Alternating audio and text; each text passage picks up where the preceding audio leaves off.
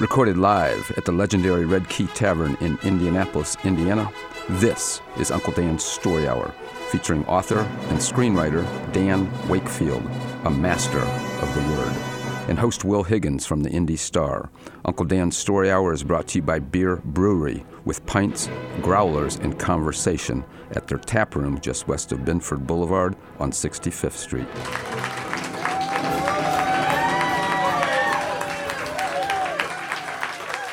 Welcome, welcome to the excellent Red Key Tavern on beautiful College Avenue in the 5200 block in the heart of Sobro.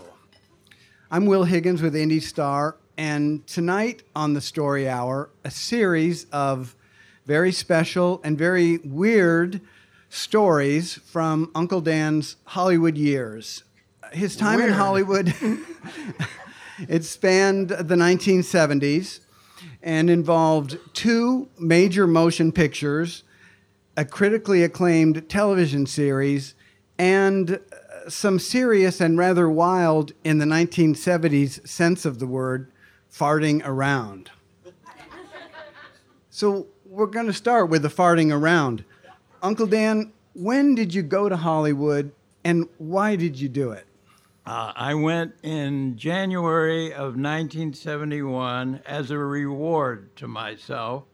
I had, well, Going All the Way had come out and uh, done very well, and this was my reward. What kind of money did you make from that, Uncle D? Well, we won't get into gory details, but it was enough to buy a townhouse on Beacon Hill, which, if I had kept, would now be worth $12 million. Oh my goodness. Ouch. But just like my beach condo in South Beach, I didn't keep it. I oh God. Well, that's good then. If you had kept it and had 12 million, you might not be here with us tonight. That's right. That's right. Very profound, Will. So, so you went um, to uh, Hollywood. You had you had had this success with this novel, your first novel, and uh, what were you thinking? You headed out west, and and what did you have something planned, something in mind? Well, I, being a big Protestant ethic guy, I knew I had to, you know, have a job or something to do. So I had optioned a novella to write a screenplay of. That was my ostensible work. It wasn't totally serious work, but it was enough to give me an excuse for being there and, and have something to do. And I did write a screenplay. It was a novella called Dump Gull by a very underrated writer named Fanny Howe, who's now a poet. And uh, one of my favorite lines of her, two of my favorite lines in the world come from her books, uh, which unfortunately are not well known novels, but they're great. And one of them is uh, if you live long enough, everything will happen to you. and I think of that line every day. Anyway, But the, but there was a lot more going on in uh, the year was 1971. You moved out there in January, and uh, so what, what what were your days like? And and also more to the point, your nights. Well, I was living at the Chateau Marmont, which is a legendary place in Hollywood, right on Hollywood Boulevard. Really beautiful old 1920s chateau. And about the second week I was there, some friends of mine who worked in the music business introduced me to a woman named Eve Babitz. And I ended up spending that year with her. I would uh, work on the script uh, during the day at the Marmont, and then I'd walk about a mile and a half to her apartment, and uh, things would go from there. And she is uh, an amazing, wonderful person. When I met her, she was an artist and she was doing collages. A lot of them were covers for the LA Times magazine. And also, she did some uh, really great record album covers. Uh, One famous one for Buffalo Springfield. And she did a lot of these by, she had an old box camera, like a Brownie camera, and she would just take pictures with that. and they came out sort of looking old fashioned and with that brownish tint. And anyway, I did not know she was going to become a writer, or I would probably not have continued. But uh, But this this is an extraordinary person who isn't famous, but is almost famous. And um, I, I read a profile in uh, Vanity Fair of her, a 2014 profile, and she had profound influences on uh, a number of famous people, including Steve Martin. It was Eve Babitz who convinced Steve Martin that he should wear the white suit. Yes, she convinced a lot of people of a lot of things. Uh, but she became famous when she was 18 years old. Esquire magazine, which was always looking for interesting, unique photograph opportunities, they wanted a picture of Marcel Duchamp, the famous painter. He was in LA, and they had the idea of having him in a suit and vest sitting at a table playing chess with a beautiful 18 year old nude woman. And that was Eve. So she went out over all the other 18 year old nude women in LA. And uh, that was when she first became famous. Well, can I can I just list the the men that she um, was involved with in, in, before you, according to um, According, to, Vanity, Fair. Harrison Ford, Steve Martin, Glenn Frey of the Eagles, Stephen Stills, must have been that was the Buffalo Springfield connection. Warren Zevon, and J.D. Souther. So she and apparently she had a way these and she dated them before they were famous, but she could see something special in somebody and and wanted to be with them. Isn't that right? Well, you forgot Jim Morrison. Oh, Jim Uh, Morrison of he had already Doors. become Yeah. famous. So Yeah. anyway, she was a brilliant person. She is a brilliant person. Her artwork really was outstanding. I've always made it a rule not to get involved with a woman who is a writer because I know what can happen. She wasn't a writer when I met her, and a couple months later, she wrote what I think was her first story, and she gave it to me. I read it. I thought it was really good. I said, "Listen, I'll I'll send it to my agent, who was Knox Burger, who was the guy who discovered Kurt Vonnegut when he was fiction editor of uh, Collier's, and." Uh, so Knox read the story and thinking he was being a very generous guy, he sent Eve back a two page, uh, single space letter with all the things she, he thought she could do to make the story better. Well, that night I went to Eve's. I said, Well, what did you think of Knox's letter? And Eve had a way of putting her hands on her hips and making declarations. And she said, I hope that Knox Burger burns in hell. So, so then she sent the story to Rolling Stone and they published it. And that was the beginning of her writing career. So it was pretty amazing. And her first, I love the title, her first book was called Slow Days, Fast Company. And, uh, and by the way, the New York Review of Books has been recently reissuing some of her books, including one called Eve's Hollywood, and also I think they're going to do Slow Days, Fast Company.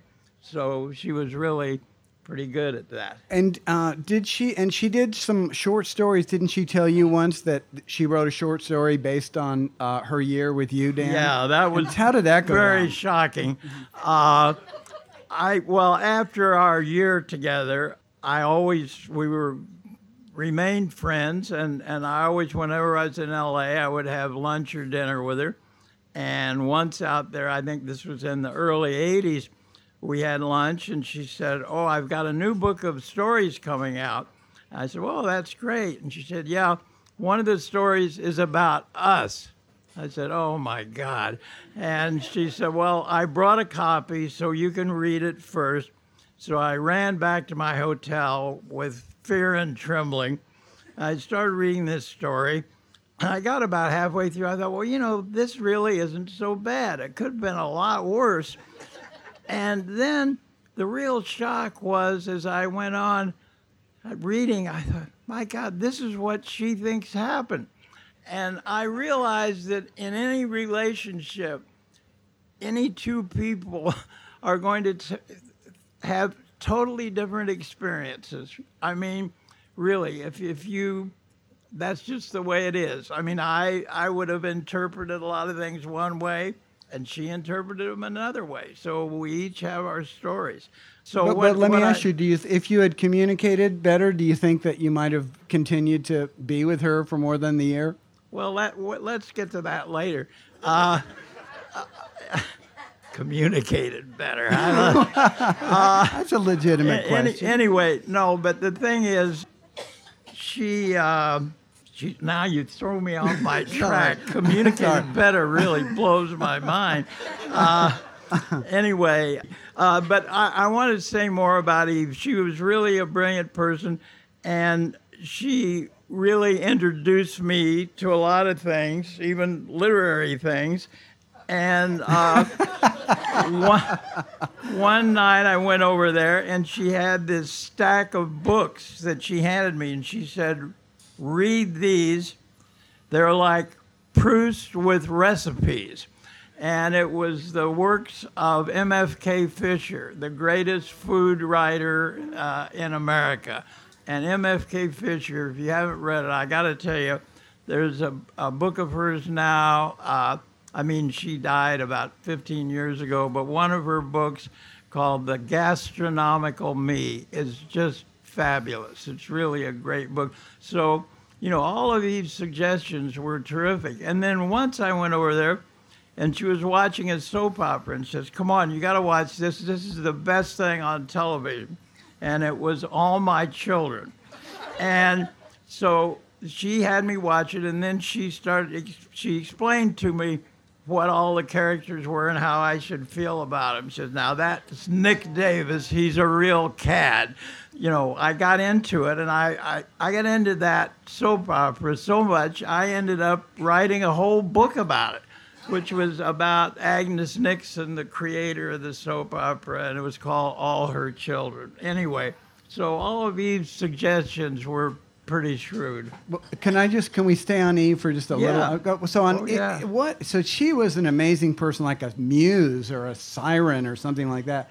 What was it? What did she have? And you know, uh, this is a family show, but what what did she bring to the table that was so alluring to uh, so many people, so attractive? Well, uh, she was beautiful and she was brilliant in a very offbeat way that was very entertaining. She was very opinionated, just like her reaction to Knox Burger's letter.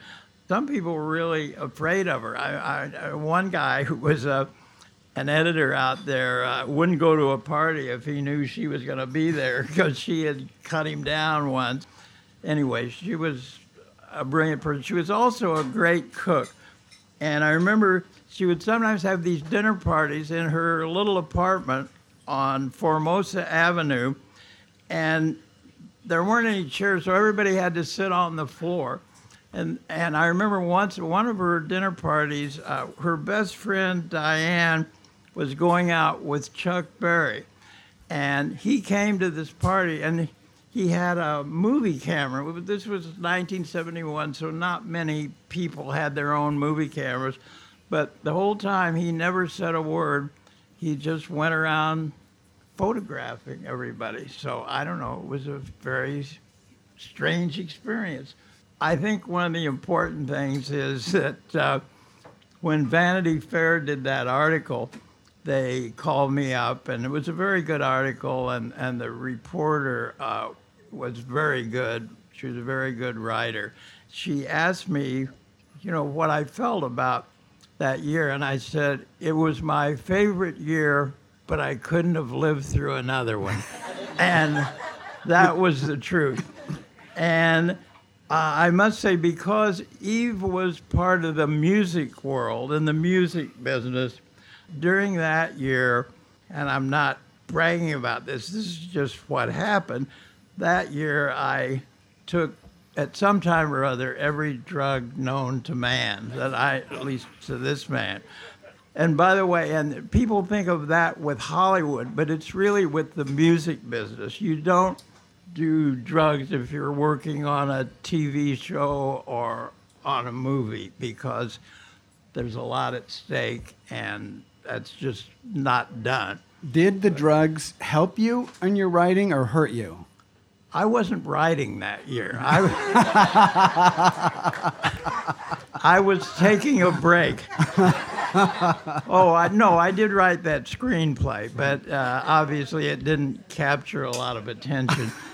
So it was it was amazing, and uh, and also because I trust I trusted her, and I trusted you know she would tell me about each drug, and. Uh, I remember first when, when I first knew her, and we'd go to these parties, and everybody had cocaine, and we would always have a little. After a while, I said, "Eve, it's getting embarrassing that we're taking everybody else's stuff, so you know we should buy some." And she said, "Okay, well I'll get some." So then I went over one night, and she had said she bought our supply, and says, "Now listen, this is serious stuff." So we have to make a rule. I said, okay, you know all about it. You tell me. And she put her hands on her hip and said, we'll only use it when we really want it. so that turned out to be about all the time. Uh, anyway, see, the lucky thing was to leap ahead. The lucky thing was that in the end of that year, I had already accepted a thing to go teach at the uh, University of Iowa, the famous Writers Workshop. So that that just ended all the drug stuff, and uh, you know it was wonderful. I mean, I suddenly it was the most extreme change, you know, from Hollywood to Iowa City. Yeah it was great. I mean, it rescued me. Yeah, Iowa uh, City came along just in time. Yeah, just in like. the nick of time. Yeah, yeah. It's like the Lone Not, Ranger, you know. but so, uh, uh, are you um, are you in touch with Eve? Well, I have to tell you, uh, a real tragedy occurred to her sometime in the '80s. She was wearing uh, skirt that was popular at the time. It was made it was made in India, and it was a material that turned out to be flammable. And she was smoking a cigarette and dropped an ash, and her whole body was burned, and it was incredibly painful. But she is a very strong and very courageous person, and she came out of it, and uh, her, her beautiful face was not harmed or touched, but it, she was in the hospital for like three months, I think, and very, very painful. I think now there's even talk of uh, doing a TV series based on her. Fantastic. Yeah. No, it was it was a great time. I remember also just seeing the the music business. It was so lavish. I mean, compared to movie business. Like the movie business was sort of small time. I mean, I remember going to a new record album party, and it was on some huge tent on a hillside.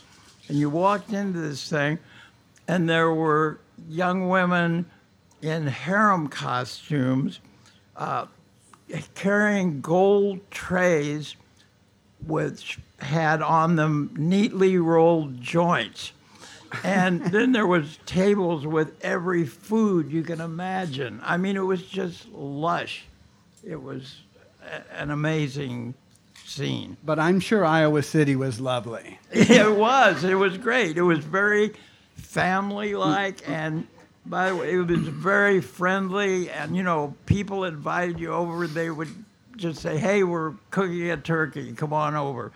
And uh, but a few years later, though, you, so you, you leave L.A. in in seventy at the end of seventy one. You go yeah. to Iowa, then you then you're writing some more, and then but then you go back to Hollywood in the late seventies. A guy calls you out of the blue from 20th Century Fox, likes the way you write about young people, having read Going All the Way, and says, "Come on out and be in well, television? Well, yeah, I was living peacefully in Boston.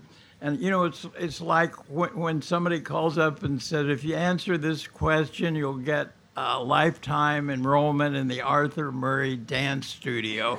And this guy calls me up and said, Would you like to write a television script? And I said, Sure. I like, you know, I had no idea this would ever lead to anything. And uh, he said, Well, I like the way you write about young people. And there's a guy at NBC who wants uh, somebody to develop a series about a boy growing up in America. So he said, the, the man talking to me, by the way, 20th Century Fox, we're talking about the TV production company. It had nothing to do with what we now know as Fox Television. They, and they were developing some good stuff that year, including The Paper Chase, which was uh, a great uh, television series. But anyway, I first went to New York on the David Sontag was the man with uh, 20th Century Fox. He was the head of their production. He was a young, brilliant guy, and he had me come to New York to have lunch with this NBC executive who was a very grumpy guy. And I later learned one of the reasons probably he was grumpy, he had uh, when he talked to Sontag, he said he wanted to do this thing about a boy growing up in America, and he'd really like to get J.D. Salinger. And uh, so instead of Salinger, he got me. So, you know, that was. That would make you grumpy, but uh, anyway, uh, it, then the next thing I thought that's the end of that, and then David Sontag called up and said, "Well, now I want you to uh, come to L.A." and uh, we'll put you up at the Beverly Hills Hotel in a cottage, and that was very big time. And in those days, when when you uh, when you did anything connected with TV or the movies, if you're in the Writers Guild, everything was first class. So I was in Boston, and you'd take these 747s which in those days, you know, the big hump on the top of the 747s was uh, a piano bar. And so you'd first go up there, and uh, as the plane took off, and you'd have a couple drinks, and somebody would be playing the piano, and then they they announced it was time for uh, for lunch, and you'd go back down. You'd have this four course lunch with some very good wine, and then you'd have some uh, some brandy to top it off, and a big chocolate hot fudge sundae, and you'd sort of roll off the plane, and uh, it was re- really pretty amazing. So Sontag called up and said, "Well." We have a meeting tomorrow at NBC, the West Coast NBC office, and uh, I'll pick you up at seven o'clock. So I said, okay. And at seven o'clock the next morning, I was hardly in any shape to do anything. But he picks me up in his sports car. And uh, NBC, to get to their headquarters, you had to go over the mountains, and we're, uh, you know, rocking along in the sports car. And David says to me, So, uh, have you worked out the story? I said, No, I thought that's what I was coming out here to do, that, that you and I would figure out what the story was. He says, No, no. He says, We're going to this meeting at NBC to sell the story. I said, Well, we might as well turn back because there is no story. And he said, Don't worry about a thing. That was when I first learned about Hollywood. There's no story. Don't worry about a thing. Uh, he said, Well, it's about a boy growing up in America. Have you thought of the boy's name? And I said, Well, yeah, I, I have this, my favorite relative is my Uncle Jim. And so I thought, you know, the boy would be named James. He says, okay, well, what age did you think he'd be? I said, well, growing up, I figured 15 would be good. He said, that's it. I said, what? He said, we'll call it James at 15. I said, well, that's good, but there's no story. He says, don't worry about a thing.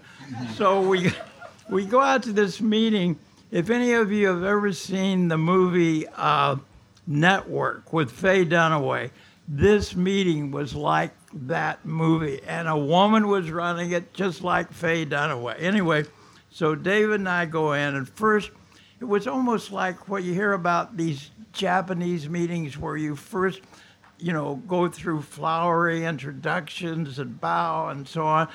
And David was saying, We're so lucky to have Dan come out uh, all the way from the east. It was like I was from Damascus or something. and, uh, you know, we're, we're very fortunate to have him here and also, you know, he writes novels, but but he's sort of he's deigned to come and think of even the possibility of lowering himself to write a television script. Oh my God! They said we're so grateful, we're so glad that you came out. So finally, after all this back and forth, the woman running the meeting says, "So what's the story?" So I looked down at the floor. and David says, You know, we could bore you with a lot of standard, uh, you know, the regular TV's ideas for series scripts. But this, this, this idea, this is so special. This is so unique, so original that we're just going to tell you the title.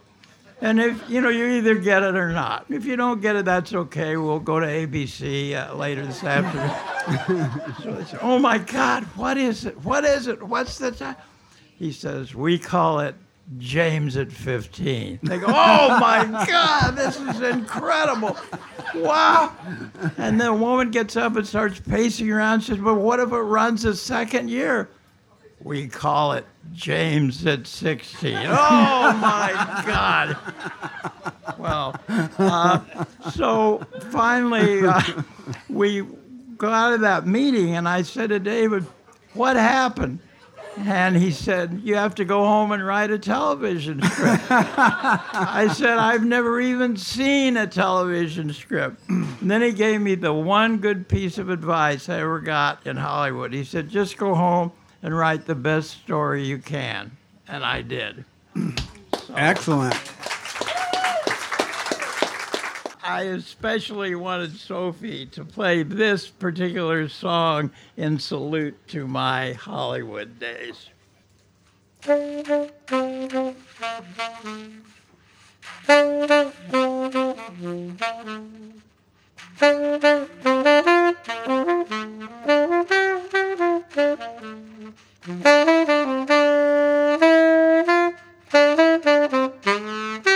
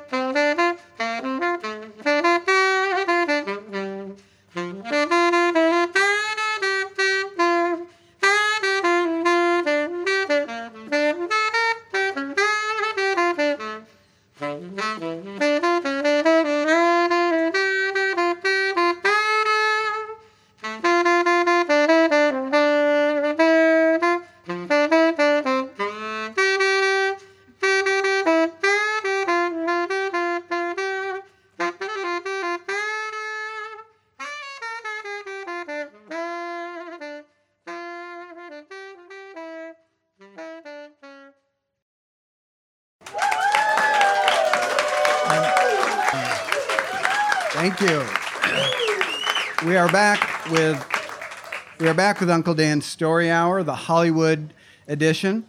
But uh, and we'll continue talking about Dan's time out west.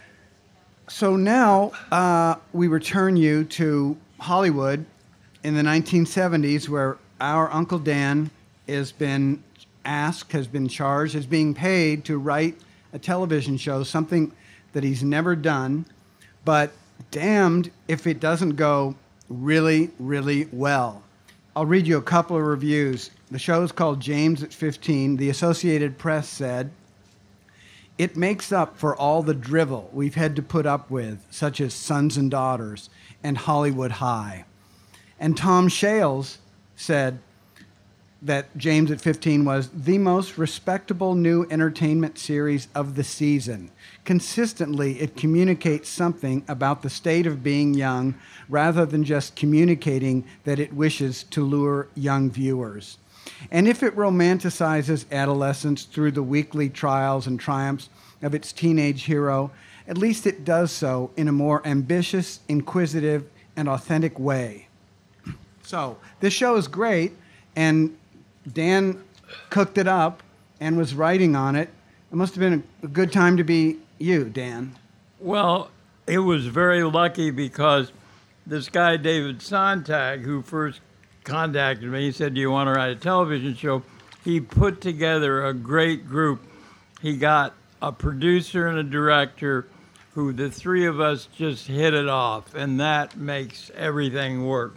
The producer was Martin Manulis, who had started out in the early days of television producing Dobie Gillis. And uh, then he went on. When he came to us, he had just spent two years as head of the American Film Institute, which is a very distinguished uh, position. And then the director was Joe Hardy, who had just come from directing the musical Charlie Brown on Broadway. And the three of us, it just clicked. And uh, it was a wonderful team. And seeing the pilot, uh, which was became a two-hour movie. What happened? I was first commissioned to do one hour, but Sontag said, uh, "Listen, write it so that the end of that hour, if they like it a lot, the end of that hour could lead to a second hour, and then we could have a TV movie, which would be the beginning of the show." So that's what I did, and the the pilot that TV movie, uh, the pilot of James at 15, was shown on Labor Day of 1977. It was the number one rated show uh, of of that week, and it was just a great experience. And boy, I got to tell you, there's nothing like seeing your words acted on television. I mean, that's a whole other level of uh, thrilling experience. And I remember I was watching the pilot with my friends and with Martin and Joe, and when the commercials came on, I remember there was a commercial for vitamins, and I was so fired up. I was saying, "Eat those vitamins, be the, you know, everything." I mean, it was just incredible, and uh, a, a great beginning. And when you're in a television series, you're working morning through night and it's it's like being on a great team. It's like you know, it, it's just, and you're all involved in something you believe in and you like. Uh, unfortunately, we did not know how to play politics with the network, and uh, and Martin Manulis a very distinguished guy, and he just couldn't put up with some of the dodos at uh, the network. I remember we had an early meeting before the show even started. And uh, James at 15, his father, I had made him a college professor. So one of the NBC guys says, Well, I don't know. I, I think that's a little too high class for, for the viewers. Uh, uh, maybe they wouldn't identify with a college professor. So Martin gets up, red in the face, says, Okay, all right, make him a garbage man. Dan, get that down, garbage man. So they say, no, no, no, we don't mean that. So anyway, so he remains a college professor. But that was our way of playing politics with the network. So anyway, uh, it was it was a, a, a, great thrill, and everybody was into it. And uh, were you uh, writing the stories every week as it went, or did you plot this out in advance? No, it like, was all every week. What's next? And uh, and I was writing with, we had one other staff writer. Today, TV shows have 35 writers. We had two, and then freelancers would come in and pitch us ideas, and that was a very uh, tense thing because we had to worry about you know, a lot of ideas for high school guy are all the same. You know, uh, okay, he has a crush on his teacher, uh, or he gets mad at one of his friends. Well, if somebody pitched the idea and then we did a story like that, they say, "Oh, you stole my idea." So we're incredibly tense about, you know, making sure what we're saying, what everybody's saying. What we were told was we were commissioned for 11 shows, and then a decision would be made of whether we're picked up for another nine shows, which would constitute a full season. So that's like a triumph. You did a, a season of a show. One of the first Hollywood jarring, non sequitur, awful things was we were originally told we're going to be on Sunday night at 7 o'clock, which is so it's going to be a family show. Young people could watch the right hour, right time, and our competition would have been the $6 million man, and he was already in bad shape. He, he needed new arms and legs and everything else. But uh, so we're, oh, this is all thrilling. And then one day I go into the office. Somebody says, Hey, did you hear we're going to be on Thursday night at 9? I said, No, that's impossible. I said, But that, that's all wrong. Where'd you hear that rumor? He said, I read it in Variety today. So, oh my God. Suddenly we're on Thursday night at 9. So it's a different audience. Plus, our competition is now Hawaii Five O and Barney Miller, which are very established shows and good shows. But we usually came in second. We we did very respectively in the ratings. A group called Action for Children's Television loved us, and you know we, we were doing good stuff. Did you write different for Thursday night at nine than you were for at Sunday night at seven? No, we just no. We we did what we were going to do, and they had to like it or not. One of the one of the challenges was that uh, you didn't know what was coming next, and also NBC was that season doing something called stunting, which meant that after three of your series shows, they'd have a a magic show instead of James of 15. So then you'd have to sort of get the audience all back again, and then they'd have a musical or something. And it really was hard to keep to sustain the series, but we did have a lot of loyal followers. And later, the show Dawson's Creek was sort of modeled on us, and that's what everybody remembers now. And nobody remembers poor old James. It was, it was good, but any rate, so when the time comes uh, we hear, yes, the show's being picked up. NBC wants uh, wants to, to continue, but part of the deal was they wanted to fire the producer and director, and that was like the heart of the show. And it was just because they were mad at him because they challenged him all the time, and so it, it was that was when I knew things were going downhill fast. So then also that remember that grumpy guy in New York from NBC. He comes out to LA, and we have a meeting, and he says, uh, "Okay, I'm going to dictate what the next three shows will be." So I'm there with my pencil and paper. This is before the era of tablets. And in fact, I was there with my quill pen. and he said, Okay, the first show I want you to do is James will turn 16 and lose his virginity. In the second show, James will fear that he's contracted a sexual disease, a venereal disease. And in the third show, James gets his driver's license. So, well, let's see, is this an arc of life or something? anyway, so I said, okay, I want to write the one where he loses his virginity First of all, if it had been up to me and the original producer director, James wouldn't have got laid till he was 32. But anyway, so it was quite a shock. So we're working out this show. So he said that, but I said the, and I said to this guy head of programming, I said, I have to know we can speak honestly about birth control because James is supposed to be a role model. And they had already taken out of the pilot a very vague reference to birth control. And the, the reference was so vague, it was that James had a friend who he says, Listen, are you going to still keep carrying around that thing in your wallet you always carry around and never use? And anyway, uh, they cut that out. So I knew it was going to be trouble with the censors. And you know, the censors, which was called the Board of Standards and Practices, that's a different department than programming. So programming can say, oh, yeah, do everything you want. But I knew the censors were going to have other ideas. So I figured a totally ingenious way to do it.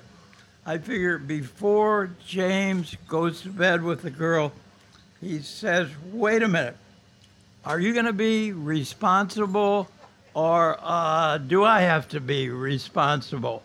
And so the, the, the two of them go back and forth with this who's going to be responsible, and it's obvious that it's about birth control. Is he going to be responsible or she responsible? Well, I swear to God, the censor sent back the script, said we could not use the word responsible in, in that context. I thought, Orwell, thou should be living at this hour. Uh, anyway, uh, so, so, at that point, I, I could see the way things are going. I said, and I, I quit the show because I, I said, you know, I don't want to be associated with this thing, which is not going to tell the truth, which is going to be misleading for young people thinking they can just go do whatever they want sexually and there's no consequences except maybe getting a venereal disease and so did they do the show? Did he lose his virginity this yes James? he did. He did and he was not responsible. Uh, then the, to me the great irony was because nbc was afraid if we even had this veiled reference to it the catholic church would come down on us all kind of parents would protest and go crazy and picket NBC. Well, that was December of 1977. In March of 1978, CBS did a TV movie based on the Judy Blume novel Forever, in which a young woman goes to a birth control clinic and gets a diaphragm. This is before the pill. So Anyway, but so she does it. And you know what? Nothing happens. Nobody protested. Evidently, the Pope didn't see the show. And what?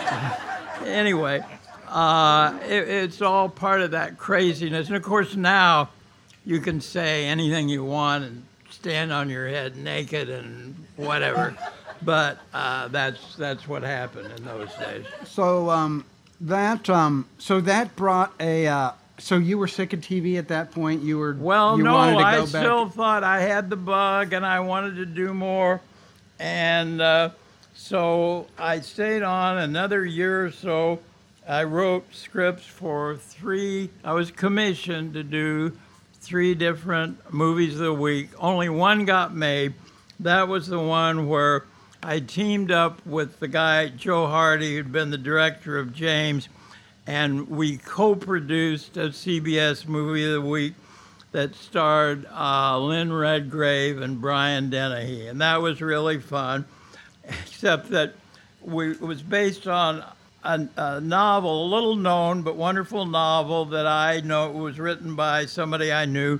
The novel was called Bliss, and it's about a school teacher, an unmarried school teacher who has an affair with the janitor of the school. But it was a lovely little story. And so we loved the idea. Bliss, we thought was a great title and meant, you know, bliss and happiness and excitement and so on. Well, uh, the network, this time it's CBS, uh, tests the title by going out to Hollywood Boulevard and interviewing 10 passersby.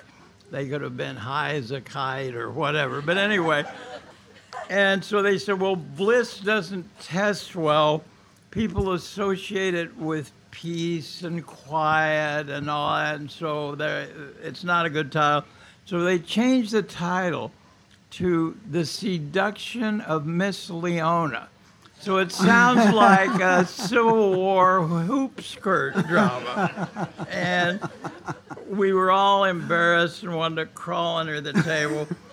But I tell you, it, looking back, the script was not that great. I mean, it's, sometimes scripts seem great in writing, but I'll never forget we showed the first cut to we had a an executive producer who was a TV veteran, a very bright guy named Edgar Scherick. So me and Joe and a couple of the people working out, we, we just showed it to Scherick. Well, the first act is always the longest act of a TV show because before the commercials because you want to make sure people are going to watch after the commercial. So it's supposed to end very dramatically.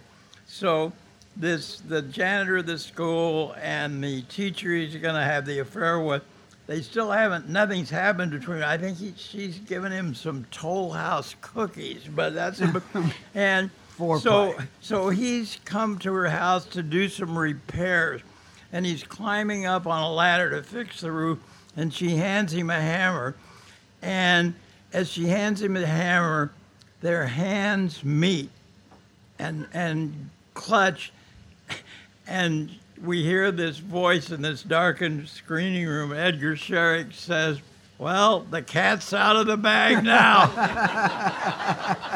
I thought, oh Christ. anyway, uh, anyway, it was on. It was okay, and Lynn Redgrave was wonderful, and Dennehy was wonderful, and all that. So, and then after that, uh, uh, the next thing I did didn't get made. And you know, that's that's par for the course in Hollywood. One out of three is great, but I'm used to writing books where you write something and it gets published. So I really didn't like this. And also I'm getting more and more nervous and wrought up and worried. And for the first time in my life I went to a doctor. Uh, I said, you know, I have this funny feeling my heart's beating too fast. Maybe I'm a hypochondriac. So the guy gives me a physical and he says, Well, you're right. Your resting pulse is 120. So that's twice normal. So he says, Tell me, are you in the entertainment business? I said, Gee, how did you know? So I at least was smart enough to take the next flight back to Boston. And I went back to Boston and I luckily found this great doctor who had just started a cardiac rehab program and introduced me to two words I had never included in my vocabulary diet and exercise. and so I lost 25 pounds and uh, got my heart down to, heartbeat down to 80. And then he said, Would you be willing to go a month without a drink? And uh, I had never done that in my adult life, but I said, well, okay, everything you told me worked, so I'll do it. And I did that, and lo and behold, my pulse was 60. And that night, Christmas Eve, I went to King's Chapel, which became my great church. Anyway, and then that's a whole other, more uplifting story. Well, I guess right away, pretty soon after you got back to Boston, you started writing the book that became Starting Over, which uh, led you back to Hollywood. An incredible cast of actors and directors were involved in this movie. It was in 79, came out. It starred Burt Reynolds, who was at the height of his power in 1979, Jill Clayburgh, and Candice Bergen and it was directed by Alan Pakula, who had directed To Kill a Mockingbird and All the President's Men. Marvin Hamlisch did the music. These are big names from the 70s, in case you're young. And Jill Clayburgh was nominated for an Academy Award for Best Actress for this movie, and Candice Bergen was nominated for Best Supporting Actress. But I have to tell you, Dorothy and I watched this movie just the other night, and it's just awful. Yes, I, I agree. I we couldn't believe it. I'm it. proud to say I had nothing to do with the movie. Uh, in fact, the, the, this is the standard experience of writers whose books are bought for the movie. as soon as I signed the option agreement, the guy, James Brooks, who later became famous doing all kind of stuff, but as soon as I signed it, uh, he wouldn't speak to me anymore. I was totally shut out of the whole thing. I, I was later, when I was here at the first Spirit and Place with Updike and Vonnegut, Updike had just had The Witches of Eastwick come out based on his novel, and he had the same experience as I did. Said, you know, when the movie came out, he, he had to buy a ticket for him and his wife to go see it. They did, and he said the worst thing was they filmed the movie 20 miles from where he lived, and they never invited him to the set. He said, I would have liked to meet Cher. and uh, when they went to see the movie, after about 20 minutes, his wife whispered to him, John, you should take your name off this. And he said, That's not the way it works, dear. So I really think the best writer attitude of when your movie is like what Tom Wolfe said when Bonfire of the Vanities was bought. He got the, the biggest price that you could get, and he said, That's their thing, has nothing to do with me or my book. And that's the only way you can look at it. The, I must say, you can get uh, starting over on Netflix. Oh, and, don't try, really. and and uh, I have to tell you, who's in it is a very young Kevin Bacon. I think it's his first movie. And also, I think Daniel Stern is in it. I think he's in one of the classes that Burt Reynolds is teaching. I, I think anyway, that's him. The, and the movie had nothing to do with the novel. They really, the only similar thing is somebody got a divorce. That's that's it. So it was really painful. yeah, for, it was painful for all of us. Yeah. but then out of the blue, I get my psychic redemption. Going all the way over the years had been optioned five times. A movie never been made. People uh, wanted to set it in LA or Toronto because that'd be cheaper.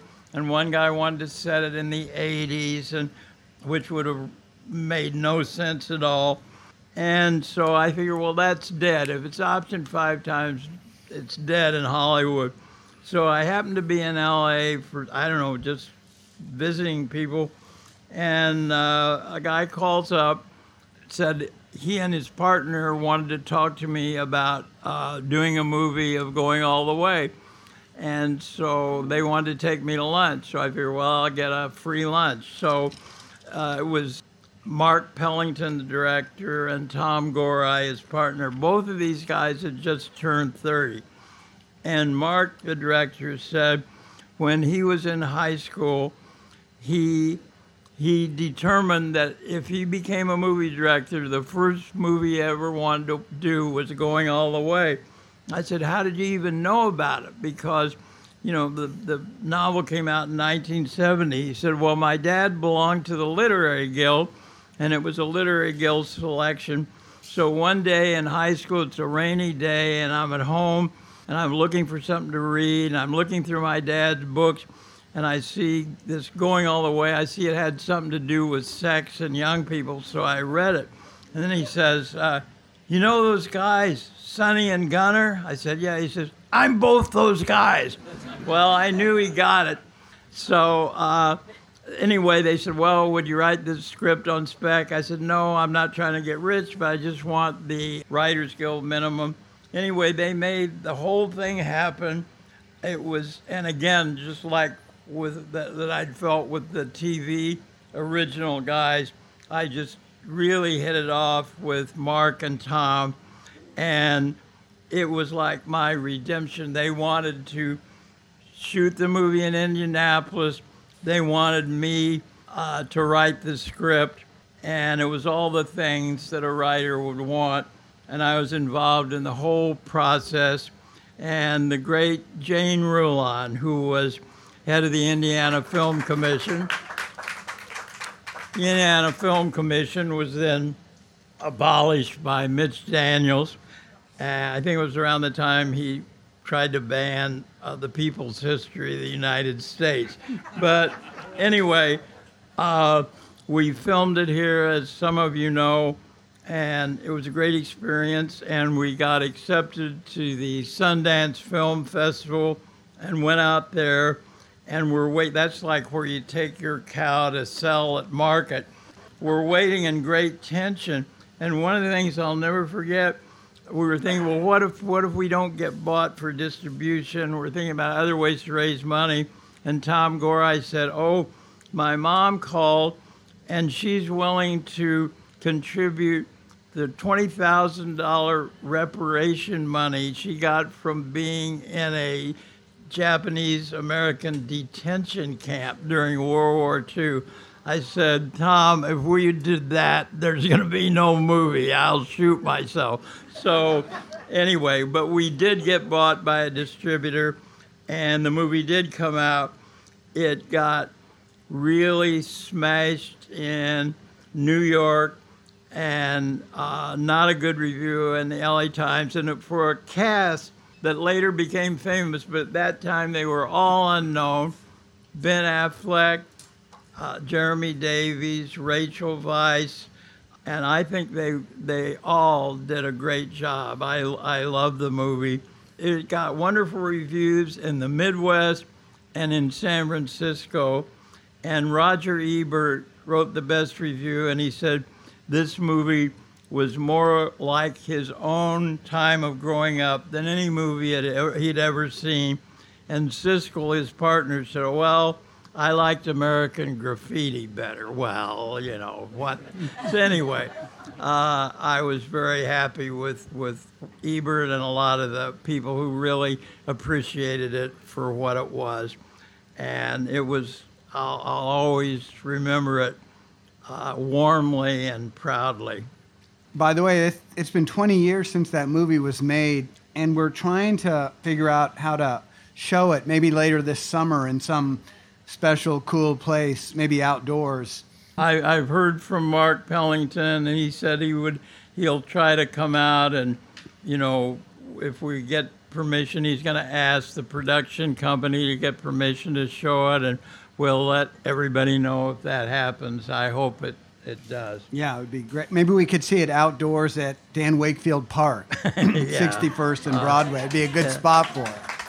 Bring your lawn chairs. Courtesy um, of Pat Chastain. Yeah. yeah. the um, I think that's the show for tonight. I wanted to just say one thing though, and that is you can watch the James at 15 pilot on YouTube. It's like a it's a hour uh, program and it's very good and you can you can get that on YouTube. But we and, but it's now, not the show because we want to end with our famous theme song at the end, which Sophie thought is going to play, and uh, I it's one of my favorite songs and, and dedicated to everybody. I'll be seeing you.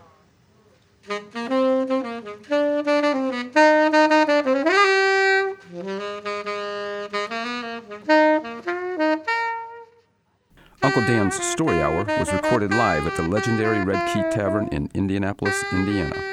For tickets and information on future Story Hour events, visit redkeytavern.com. Uncle Dan's Story Hour was made possible in part by the amazing Bier Brewery and faithful listeners like you.